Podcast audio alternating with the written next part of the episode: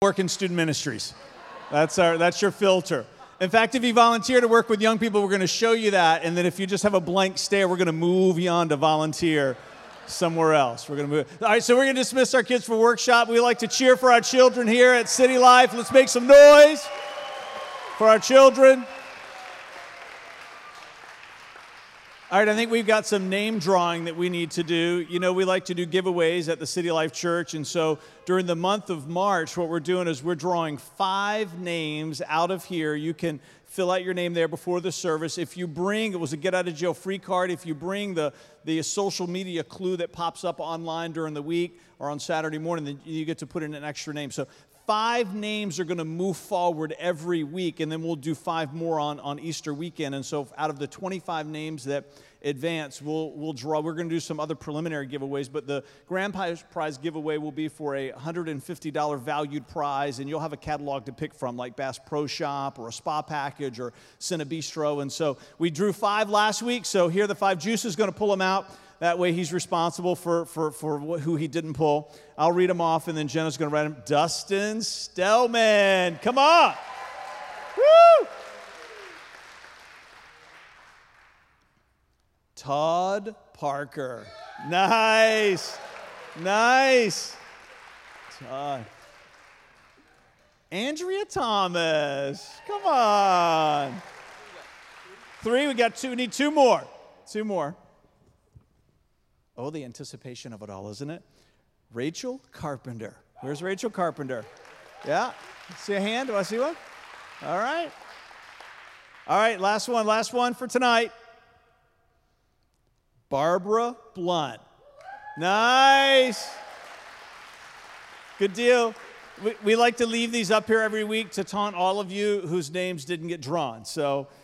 but if your name did not get drawn and you'd still like to be able to come to something that's going to be a great time tonight and you're in the military, then you showed up on the, how was that for a segue? You like that transition? I know, very professional. So tonight, if you're in the military, used to be in the military, active duty, retired, reserves, any branch, there's a family-friendly Texas Hold'em night tonight. There's stuff for the kids to do.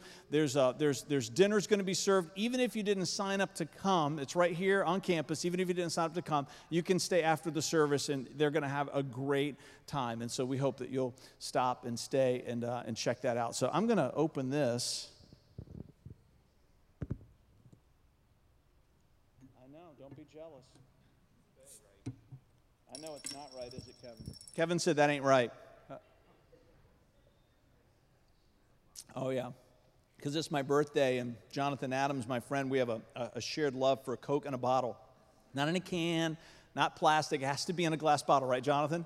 It's different. So when he came back from deployment, I gave him, if you remember that in the service, a six-pack. The only kind of six-pack you'll ever get from me is a six-pack of Coke in a bottle. So he showed up tonight, since tonight's my birthday, and I said, I'm going to drink that while I'm here. I'm not going to break this open, but somebody got me some dark chocolate with orange, so I thought I would put that up here too. That's just to remind me, after the service, I'm going to enjoy that a little bit. So that has a lot of caffeine in it. So this is what we call an old man's monster right here.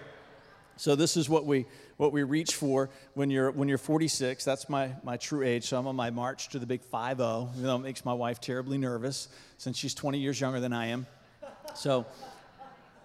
So City Life, Monopoly City Life Edition is the series that we launched into last week together. And kind of the springboard for the series has been that last year in 2012, there was an effort to decide which one of the Monopoly pieces was going to be expired. Which one was it? It was the iron. I have it right here, yeah. And so the iron, they got rid of the iron because they wanted to make room for the cat, right? There's a dog, so it's got to be equal opportunity for the pet lovers. So they had to get rid of one. They got rid of the iron. So they decided which one is going to be dated. Which one of these pieces do we feel is a little bit irrelevant? And you know, this is an old school iron. You would put this next to the fire. It would be heated up. So you know, who does that anymore? We hope that you don't do that anymore, right? Because you can buy one that you can plug in. And they work a lot better. And so they said, it's dated. We're going to get rid of that one. Now, we understand this idea of things becoming irrelevant. We understand this idea of things having their moment and then passing by. This week, I had a lunch appointment, and at the restaurant where we went, there was a box on the table. It wasn't plugged into anything. It had a monitor on it. You could watch movie previews. You could watch the news. And at the end of your meal, you could actually swipe your credit card in this little box, little wireless box, and you could pay your bill right on the screen. You could order appetizers off of it. You could choose what your gratuity was going to be. And then out of the bottom of the box, your receipt printed out. Anybody seen those, right? So you know that's the future, right? When our kids, those kids that just left out of here, that's going to be their normative experience. We're going to tell them stories of how people used to come to your table and take your order, right? I mean, that's where it's going to be a menu that's going to be, it's going to be a touch screen, and you're just going to be able to order your food. Just today, for the very first time on my Wells Fargo app on my iPhone, I got a card from a family member that had a check in it. I took a picture of it just today. Deposited right into my account with a photo. Now, I know some of you think that's magic, but right? So if you do, right, then that means the world is passing you by. That's the technology, the whole idea of walking into the branch and depositing your check. It's a dated experience. The things are happening in this world, leaving other things behind, making them irrelevant. 2,000 years from now, we said it last week, we're going to say it every week this month. If Jesus hasn't come back, there are going to be aspects of our Christian experience that will not change. They are timeless. And for us, 12 of those are what we call the pathways. Scripture and prayer and worship and fasting and accountability and relationships, gathering, reaching, stewardship, generosity, rest, and service will forever transcend time in culture. If you had a time machine and you could travel back in time or travel forward in time, you could go to any country at any time since Jesus, and these 12 would be pillars to the Christian experience. They are timeless. They will never be dated. I'm going to date myself this week. I got talked into judging a rap contest at CNU. On Wednesday night, so I'm working on some of my terminology. I've heard Kevin say before, that's dank, right? How's that? Is that good? Yeah, holler at your boy. So working on those. I'm thinking about showing up as Pastor CeeLo. I'll get the stuffed white cat, the big glasses, and because if I show up as myself, I will show up irrelevant to another generation. You with me? These will never be dated. These are the foundations of our Christian experience. These are the things that as Christians that we walk in, they define who we are as followers of Christ, and they transcend time and culture. So this is the big idea for this series this month. In fact, the only hope of our lives having any lasting meaning is for every other life pursuit to be secondary to these pathways. The temporal must give way to the eternal. We say you got to walk in the 12 if you're going to fulfill the 6. And if you're going to fulfill the 6, then you get to have the 1. The 1 is Jesus' great promise we find in John 10:10. He said, I've come that you might have life to the fullest possible measure. And he didn't just give us that promise and hope we can figure it out and find our way there. All of his teachings can be boiled down into 6 great commands. Everything up rises in his teachings into these 6 commands where he said, follow me, love God, love one another. You ready for the next one? Be ye therefore perfect. We like to say that one in the King James because it's more daunting, right? Be perfect. Go into all the world and be filled with the Spirit. If you're going to fulfill those 6, then you've got to walk in the 12 that were just on that screen.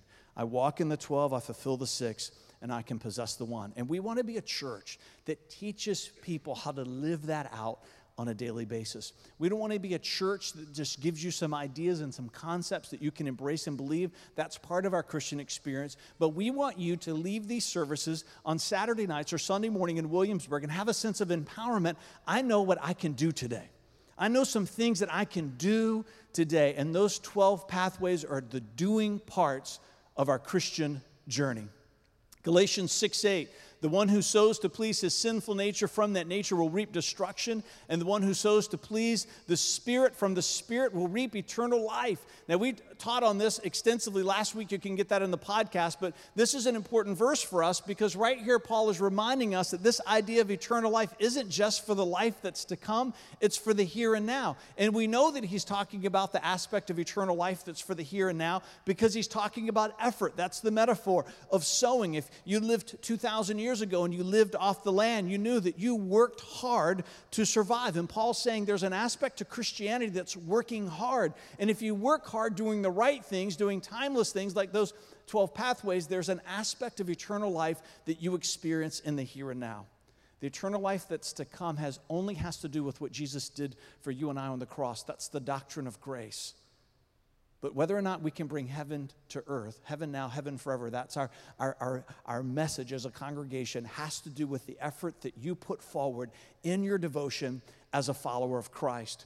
Peter wrote it this way: all men are like grass, and all their glory is like the flowers of the field. The grass withers and the flowers fall, but the word of the Lord stands forever. If we are going to take hold of things that are eternal by way of experience, then we've got to give ourselves to the practice that are things that are everlasting. So we're going to ask ourselves in this series this month 4 heart questions and 4 money questions as we examine 2 of the 12 pathways, generosity and stewardship. Now, we started last week, we did a whole introduction to the series, and then we started with the first heart question, which is, am I submitted? Not being submitted to a person or church. Those are different conversations for a different time. We're just talking about living a life submitted to the truth of God's word. Living our lives with a heart of deference to the Father, recognizing that all that we are and all that we have belongs to Him, and there should be an ongoing conversation. God, what do you want me to do with your stuff that you've entrusted me with? We love Psalm 90:17.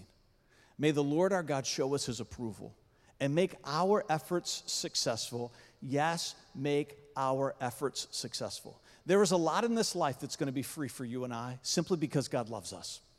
There's a lot in this life that we're going to find, we're going to have, we're going to experience because God's our Father, and He just loves to shower us with goodness and blessing. If you're a parent, you know what I'm talking about.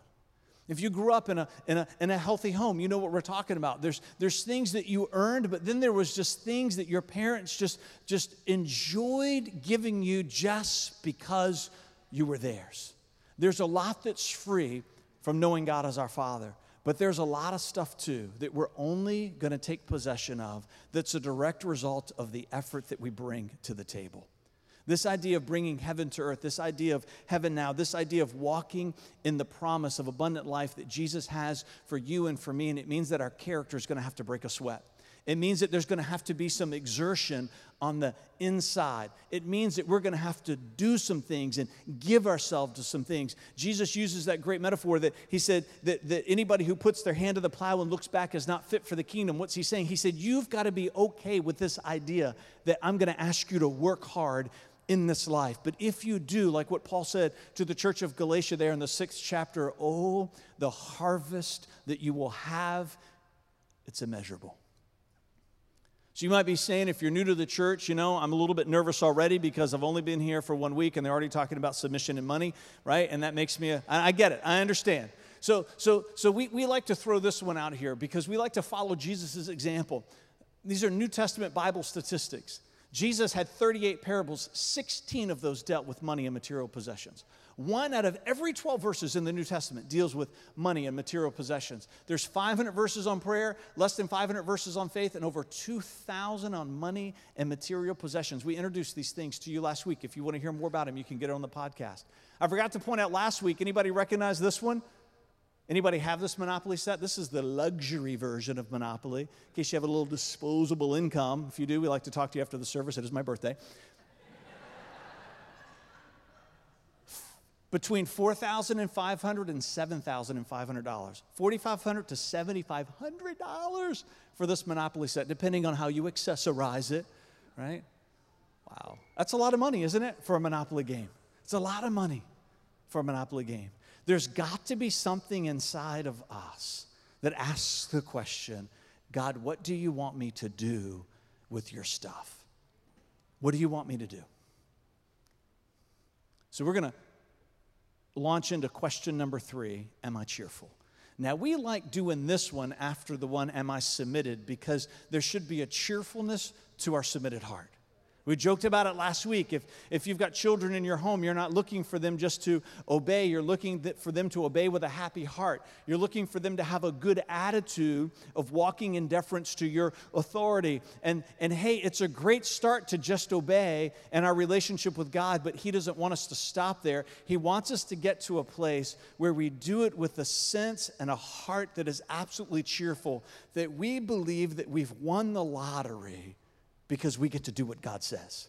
There's something inside of our heart that says, I am the most favored person in the universe because I have the privilege of obeying my Father who's in heaven. When it comes to stewardship and generosity, there's a great book, Robert Morris, The Blessed Life.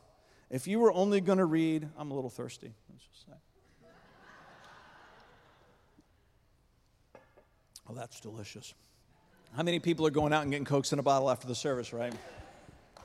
Nice. If you were only going to read one book besides the Bible on the theology of giving and stewardship and generosity, this would be the one that I would read. I've read it many times. It's an amazing book. It's not a long book. It's not a difficult book to understand. And one of the reasons why I like this book is because he teaches out of the life that he's lived. A lot of people teach on giving, but they might not have stepped into the place of generosity this person has lived out. So I want to read you an extended excerpt from this. It says, I mentioned earlier that when Debbie and I got married, our combined gross income was $600 a month. It's an annual income of $7,200. Now, after a few months of tithing and giving extravagantly to the Lord, Debbie got a different job that paid $18,000 a year. And about that same time, I began preaching and doing revivals. And that first year, my income from offerings was $32,000. Thus, together, our annual income went from $7,200 to $50,000. And our second year of marriage, as we continued to tithe and give whenever and wherever the Holy Spirit directed, Debbie quit her job in order to stay at home while my income increased to $72,000 a year. So her income had now risen from $7,200 to $72,000, a tenfold increase. Within 3 years, our income had risen more than $100,000 by God's grace. Now listen to this next line. And we were giving 70% of it away and having the time of our lives doing it, he writes. Now, that's not the calling for everybody. The question is, are you having a conversation with God? What do you want me to do with your stuff? There's something significant to God about tenfold and 100-fold returns. I've seen it throughout my whole life. Remember the story that I related in chapter 1, which you're not going to remember that because you haven't read it yet, about the man at the pizza place who gave me 10 times the amount I had just given away to a missionary. I remember one occasion in which I was at a ministry conference. I've read this story before. I read it last year. In a large Dallas Convention Center arena. And we were sitting way up in the balcony sections towards the back of the crowd of around 10,000 people. We didn't have very much money at that point, but at offering time, I felt strongly that God asked me to give $100. It was going to be a step of faith to give that amount. The person that was receiving the offering said, I want you to pray and ask God to bless the offering that you're giving. And when he said that, I knew that God was asking me to hold my offering up over my head as we prayed. And just as I did, a thought came to me, so I just prayed it. I said, Lord, I ask you for 100-fold return of this offering, not so I can go out and buy the fancy Monopoly set, right? Listen to what he says, so that I can give even more to the work of your kingdom.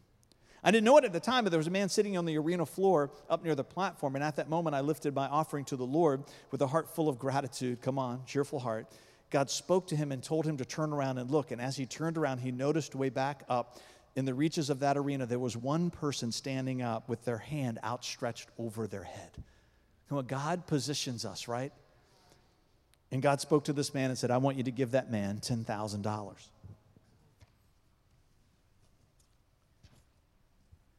Says later, the man found me. He gave me a check for $10,000, exactly 100 times what I had just given. Now, please understand what I'm saying. The money is not the point. It's the joy that we receive from giving. It's the power that comes from obedience. I'm not presenting giving as a get-rich-quick scheme. We've enough books like that have been through the church. On the contrary, I'm presenting you a lay down your life challenge. It's good, isn't it? a lay down your life challenge. It's this idea of having a heart that's submitted. It's this idea of living our life in a conversation of, God, all that I have and all that I am belongs to you. What do you want me to do with it? And when he says, give it, keep it, do this, do that, that there's a cheerfulness in our heart because we know that we have the privilege of walking in obedience to God. Deuteronomy 26, I'm going to read verses 1 through 11. If you've got your Bible, you can turn there or swipe there or however you get there. 26, 1 through 11. It says, when you enter the land, this is God giving commands to the Israelites. It says that as the birth of a nation, the Lord your God is giving you as a special possession, and you have conquered it and settled there. Put some of the first produce from each crop you harvest into a basket and bring it to the designated place of worship, the place the Lord your God chooses for his name to be honored. Go to the priest in charge, and at that time say to him, with this gift I acknowledge the Lord your God that I have entered the land he swore to our ancestors that he would give us. And the priest will then take a basket from your hand, and he will set it before the altar. You must then say in the presence, I'm reading this not because of what they do. That's going to come later in the series. I'm reading it because of what they're asked to say. You must say in the presence of the Lord your God, my ancestor Jacob was a wandering Aramean who went to live as a foreigner in Egypt, and his family arrived few in number, but in Egypt they became a large and mighty nation. When the Egyptians oppressed and humiliated us by making us their slaves, we cried out to the Lord, the God of our ancestors, and he heard our cries, and he saw our hardship, toil, and oppression. It's important, right? Because they were living this life of obedience. Sometimes God leads us into favor. Sometimes he leads us into hardship. And when he leads us into hardship, it's because he's preparing us for the favor that's to come later. So the Lord brought us out of Egypt with a strong hand and a powerful arm, and with an overwhelming terror, and with miraculous signs and wonders, just like we saw on Sunday night on the History Channel. He brought us to this place and gave us this land flowing with milk and honey. And now, O Lord, I have brought you the first portion of the harvest that you have given me from the ground, the place of the produce before the Lord your God, and bow to the ground and worship him. You get this idea? They're celebrating. They're worshiping. They're excited about this opportunity to give what they have to God. After you may go and celebrate because of all the good things the Lord your God has given to you and your household. Remember to include the Levites as foreigners and the foreigners living amongst you. And I'm not going to keep reading. If you're a note taker, you can check that out. We love this idea that at the birth of a nation, God was saying, we want this nation to be known for generosity. We want this to be a nation that is setting the pace for generosity. This nation, Israel, was given the great privilege of revealing the one true God to the world, and all the ways that they were to reveal him to the world were significant because they were firsts, and one of the things that God says is, I want to be known as a generous God, and because you're my children, you're going to be known as a generous people. Now, the Apostle Paul picks up this conversation in 2 Corinthians chapter 9. 2 Corinthians chapter 9. I'm going to start reading in verse 6. 2 Corinthians 9, beginning in verse 6. It says, remember this, a farmer who plants only a few seeds will get a small crop, but the one who plants generously will get a generous crop. And you must each decide in your heart how much to give. Don't give reluctantly or in response to pressure, for God loves a person who gives cheerfully. Oh, it's a great word, isn't it? There should be something in our heart that says, I just look forward to the smile that I'm going to have when God asks me to walk in moments of generosity. I'm going to look forward to the smile that I'm going to have when I remind myself that I'm a steward, when I remind myself of divine ownership, when I remind myself that everything that I have and all that I am belongs to the Creator of the universe. Am I submitted? Am I cheerful? Let's talk about this third one. Am I expectant? Is there a sense of expectancy in me for what God's going to do because of the life that I'm living? Now we like participation here at the City Life Church, so let's talk about a different word for a second. When you hear the word entitled, what are some things that you think of? What are some thoughts that come to mind? Kevin? That person is spoiled, yes. Nobody here. I know it's nobody here. Other people in other churches, right? All right, what else? Entitled. Nathaniel. Oh, yeah. Just people that are just have a woe is me, like Eeyore from Winnie the Pooh. Yeah, right? Yeah, he was acting it out for us. Shani, it's good to have you here. Come on. Nice. All right, somebody else. William. Somebody who expects something that they have not earned. Come on, that's a great, I haven't earned, a great definition. Somebody else, I saw some hands. Saber. Yeah, they feel like the world owes them something. They feel like that there's a sense of demandedness about their life. So one of the things that we talk to our children, it's one of the things that in the parenting class, if you're in that if you haven't gotten to that, you're going to get to it at some point, that we want our children to have a sense of expectancy for the good things that are going to come from us as parents, but we do not want them to have a heart that's entitled. And you can tell by the tone of their voice, you can tell by the expression on their face if they're being demanding in any way. It doesn't mean that what they're expecting, if we can use that word, or asking for is wrong. It's the heart of how they're doing it that's of concern to us. And as parents, we're responsible not just for the actions of our children, we're responsible for the motivation that leads to those actions. And it's no different from God. He doesn't want us to just go through life doing the things that he wants us to do and not doing the things that he doesn't want us to do because we're following a rule book. That might be where it starts for us, but at some point there should be a love of virtue that surpasses our actions that are born out of a fear of consequence. There should be something inside of us that says, I know that my God is good. But even if I'm in a season of hardship, my attitude towards him does not change. You'll notice that people that carry an attitude of entitlement, their disposition towards you changes with you based on how good things are going. They're the fair weather friend. Some of us are fair weather fans of God. When things are great, we're excited, and when things aren't going so good, that we don't like him very much. There should be something inside of us that says, I have a sense of expectancy for the goodness of God, whether I'm in it or whether I'm waiting for it. So Paul goes on here in 2 Corinthians chapter 9. Let's keep reading. In verse 8, I'm going to read all the way to verse 11. It says, and God will generously provide all that you need.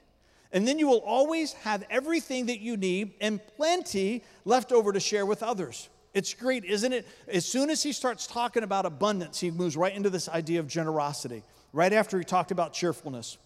The scriptures say they share freely and give generously to the poor. Their good deeds will be remembered forever.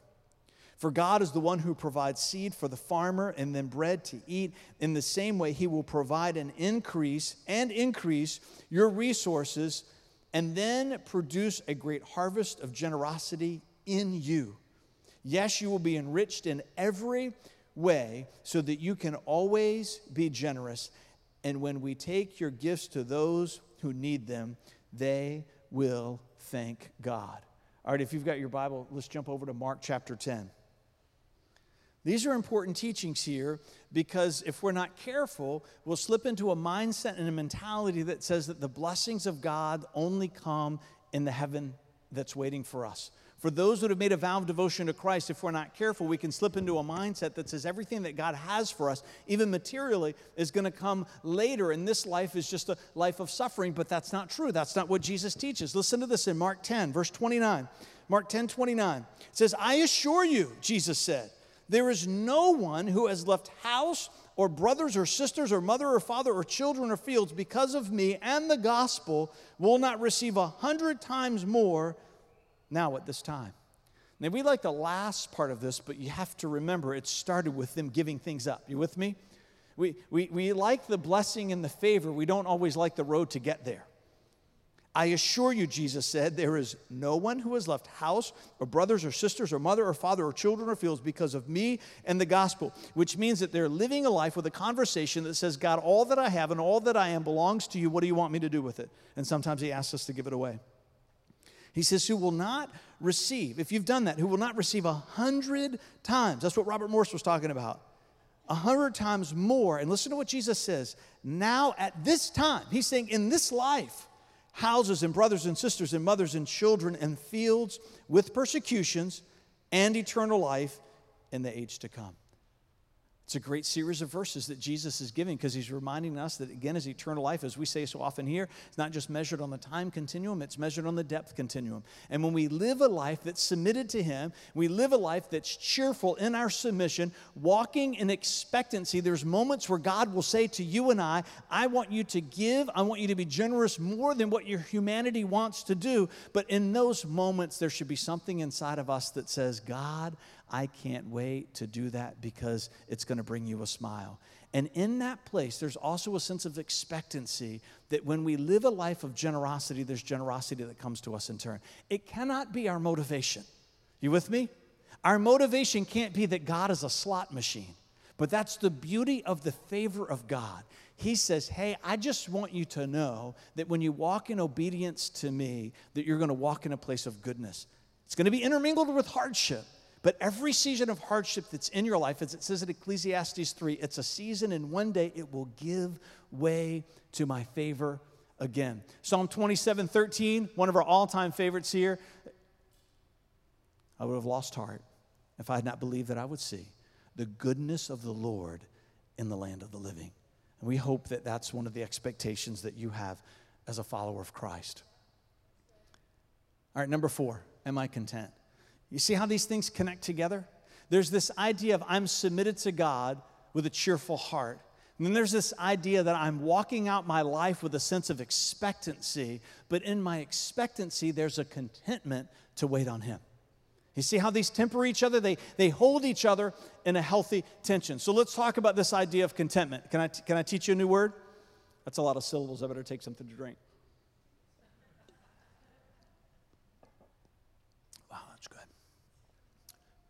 Are you ready? Pleonexia.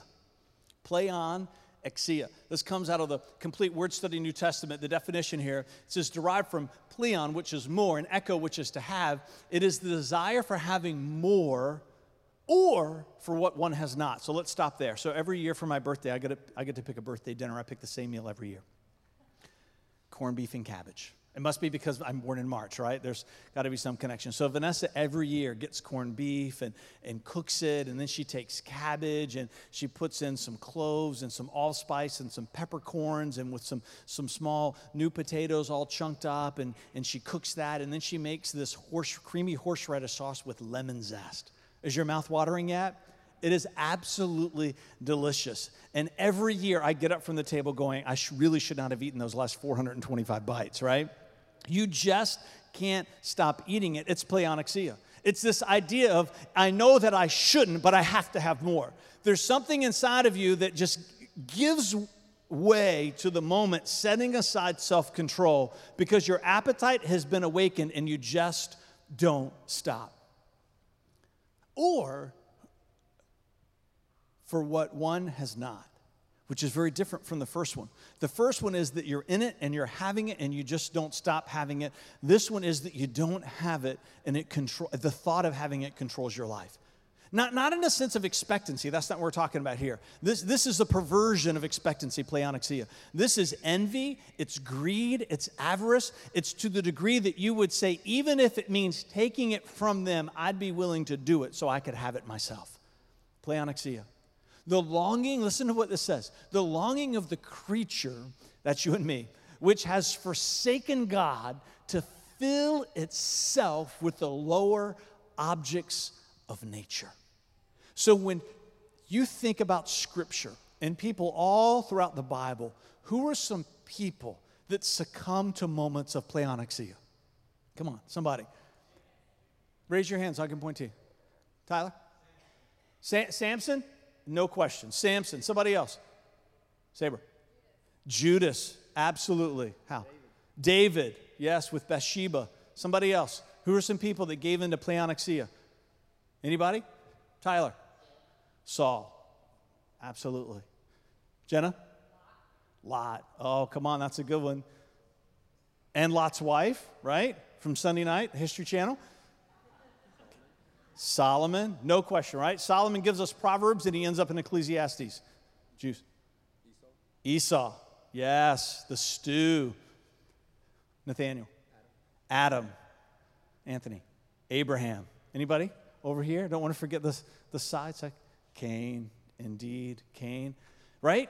Now that you hear this word, you read this definition, as you peruse your memory of Scripture, you find all these people who stepped into these moments of pleonexia, whether it be for having more of what they already had or longing for what they did not, and it took control of their life, and it was devastating. It sounds a lot like the wisdom that Paul was giving the church of Galatia that we read in Galatians 6. Hey, be careful what you sow your life into. It's either going to bring destruction or it's going to bring life. Judas, I think, is one of the greatest. I think Saber said that's one of my favorite ones of examples of all those is Judas, is this idea of pleonexia, because ultimately the sin of pleonexia is the sin of forsaking the sovereignty of God. It's the sin of saying, God, you've been doing a pretty good job up until now, but I think I'll take it from here. That's what makes this thing so devastating. That's what makes this moment so destructive. It's not just what you do.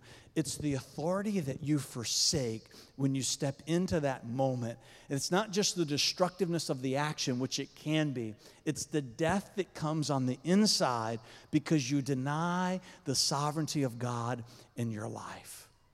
There's a great book, Understanding the Gospel, I think is the title of that. If I get that wrong, I'll tweet something out to correct that. But in this little book, it says that the ultimate definition of sin is denying God the right to rule your life. It's just denying the sovereignty of God. And that was the sin of Judas, I think, right? He began to realize the chapter of Jesus' life was closing, some would say, and we would say, and especially in this month, coming up to Easter, it was just beginning. Judas wasn't interested in a spiritual kingdom. He wanted a political kingdom. He wasn't interested in the eternal. He was interested in the temporal because he saw it as a pathway to power and prestige. And so you see him forsake the sovereignty of God, taking matters into his own hands. He stepped in to the very essence of pleonexia. This is Luke chapter 12, verse 15, Luke 12. Read verse 15, and then I'm going to jump over. Maybe I'm in this one here. There we go. All right, Luke 12. Let me read verse 15.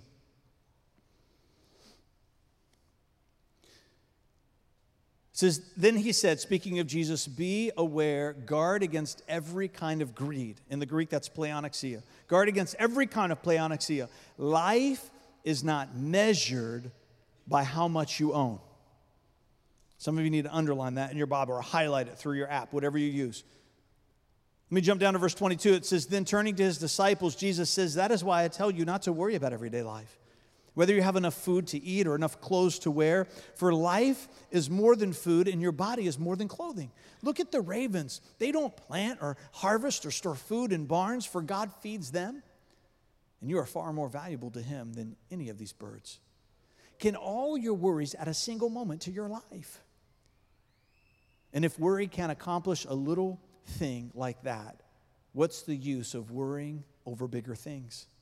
Look at the lilies of the field and how they grow. They don't work or make their clothing, yet Solomon in all of his glory was not dressed as beautifully as they are. And if God cares so wonderfully for the flowers that are here today and thrown into the fire tomorrow, he will certainly care for you. Why do you have so little faith? And don't be concerned about what to eat or what to drink unless it's a Coke in a bottle. Don't worry about such things. These things dominate the thoughts of unbelievers all over the world, but your Father already knows your needs. Oh, here it comes. Listen to this verse. Seek the kingdom of God above all else, the timeless things that transcend time and culture. Seek the kingdom of God above all else, and he will give you everything you need. So don't be afraid, little flock, for it gives your Father great happiness to give you the kingdom. Come on, these words, they just climb off of the page when we read them in moments like this, and they find their way into our hearts, and they give us life. I'm going to invite the worship team to come back. 1 Timothy 6:10 is a verse that many of you are familiar with. That's the one where Paul is telling his young protege, where he says to him that for the love of money is the root of all kinds of evil. Matthew 21, I'm going to start reading in verse 33. Oh, I like this parable.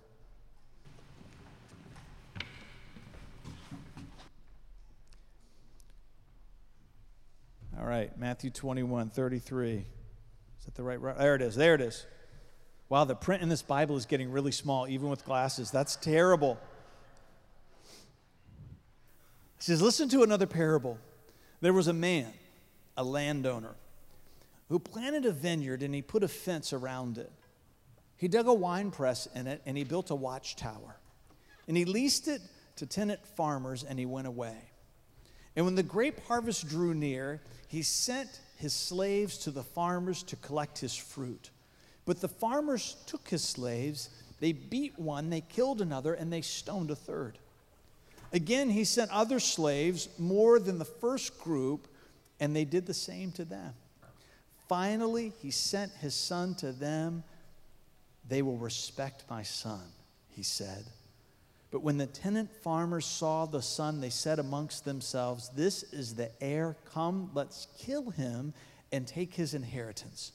So they seized him and they threw him out of the vineyard and killed him. Therefore, when the owner of the vineyard comes, what will he do to the farmers? I invite you to stand. Now, we read that story, right, and we say to ourselves, how could they do that, right? That's crazy. Hey, why would Jesus even tell a story like that? Who would do that? When we hear that story, we think it's hyperbole. We think it's exaggeration. We think that come on. I mean, did they really think if they killed the son that they would get to keep it all for themselves? But in a moment of honesty, in a moment of self-reflection, we realize that parable is really, ultimately, it's about all of us. The life that we've been entrusted with, the life that you have because you have breath, the life that you've been entrusted with, it does not belong to you. And the world has been telling you a lot of things about how you're supposed to live it, what you're supposed to do, what you're not supposed to do. The world has a voice that says this is just who you are and this is just how it is. At some point, we've got to decide who we're going to listen to. At some point, we've got to ask the question, which voice is going to be the influence of my life? At some point, we have to be willing to say, God, if you're asking me to lay this down and you're asking me to pick this up, even though it seems impossible to me, find in me a heart that's submitted. Find in me a heart that says, God, I want you to rule my life. Even if at the thought of that, it means transforming my very understanding of my identity, the identity that I have embraced for years. God, may it be that for all of us here tonight, there would be something that would let loose in our hearts. There would be something in our hearts that would yield to you. There would be something in us that says, this vineyard that I have, that you have given life to on each of our birthdays, that it is your field to do with as you so desire. And let me be cheerful in my submission. Let me be expectant for the favor that will come. And let me be content for what I have now. In Jesus' name, let's worship together.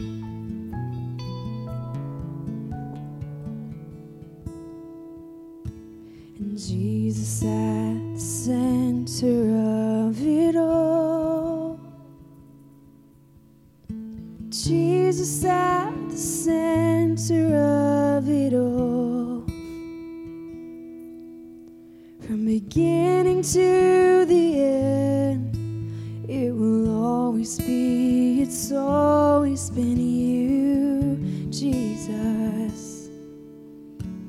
Jesus, nothing else matters, and nothing in this world will do.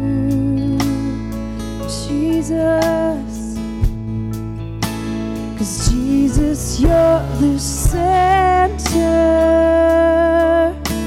and everything revolves around.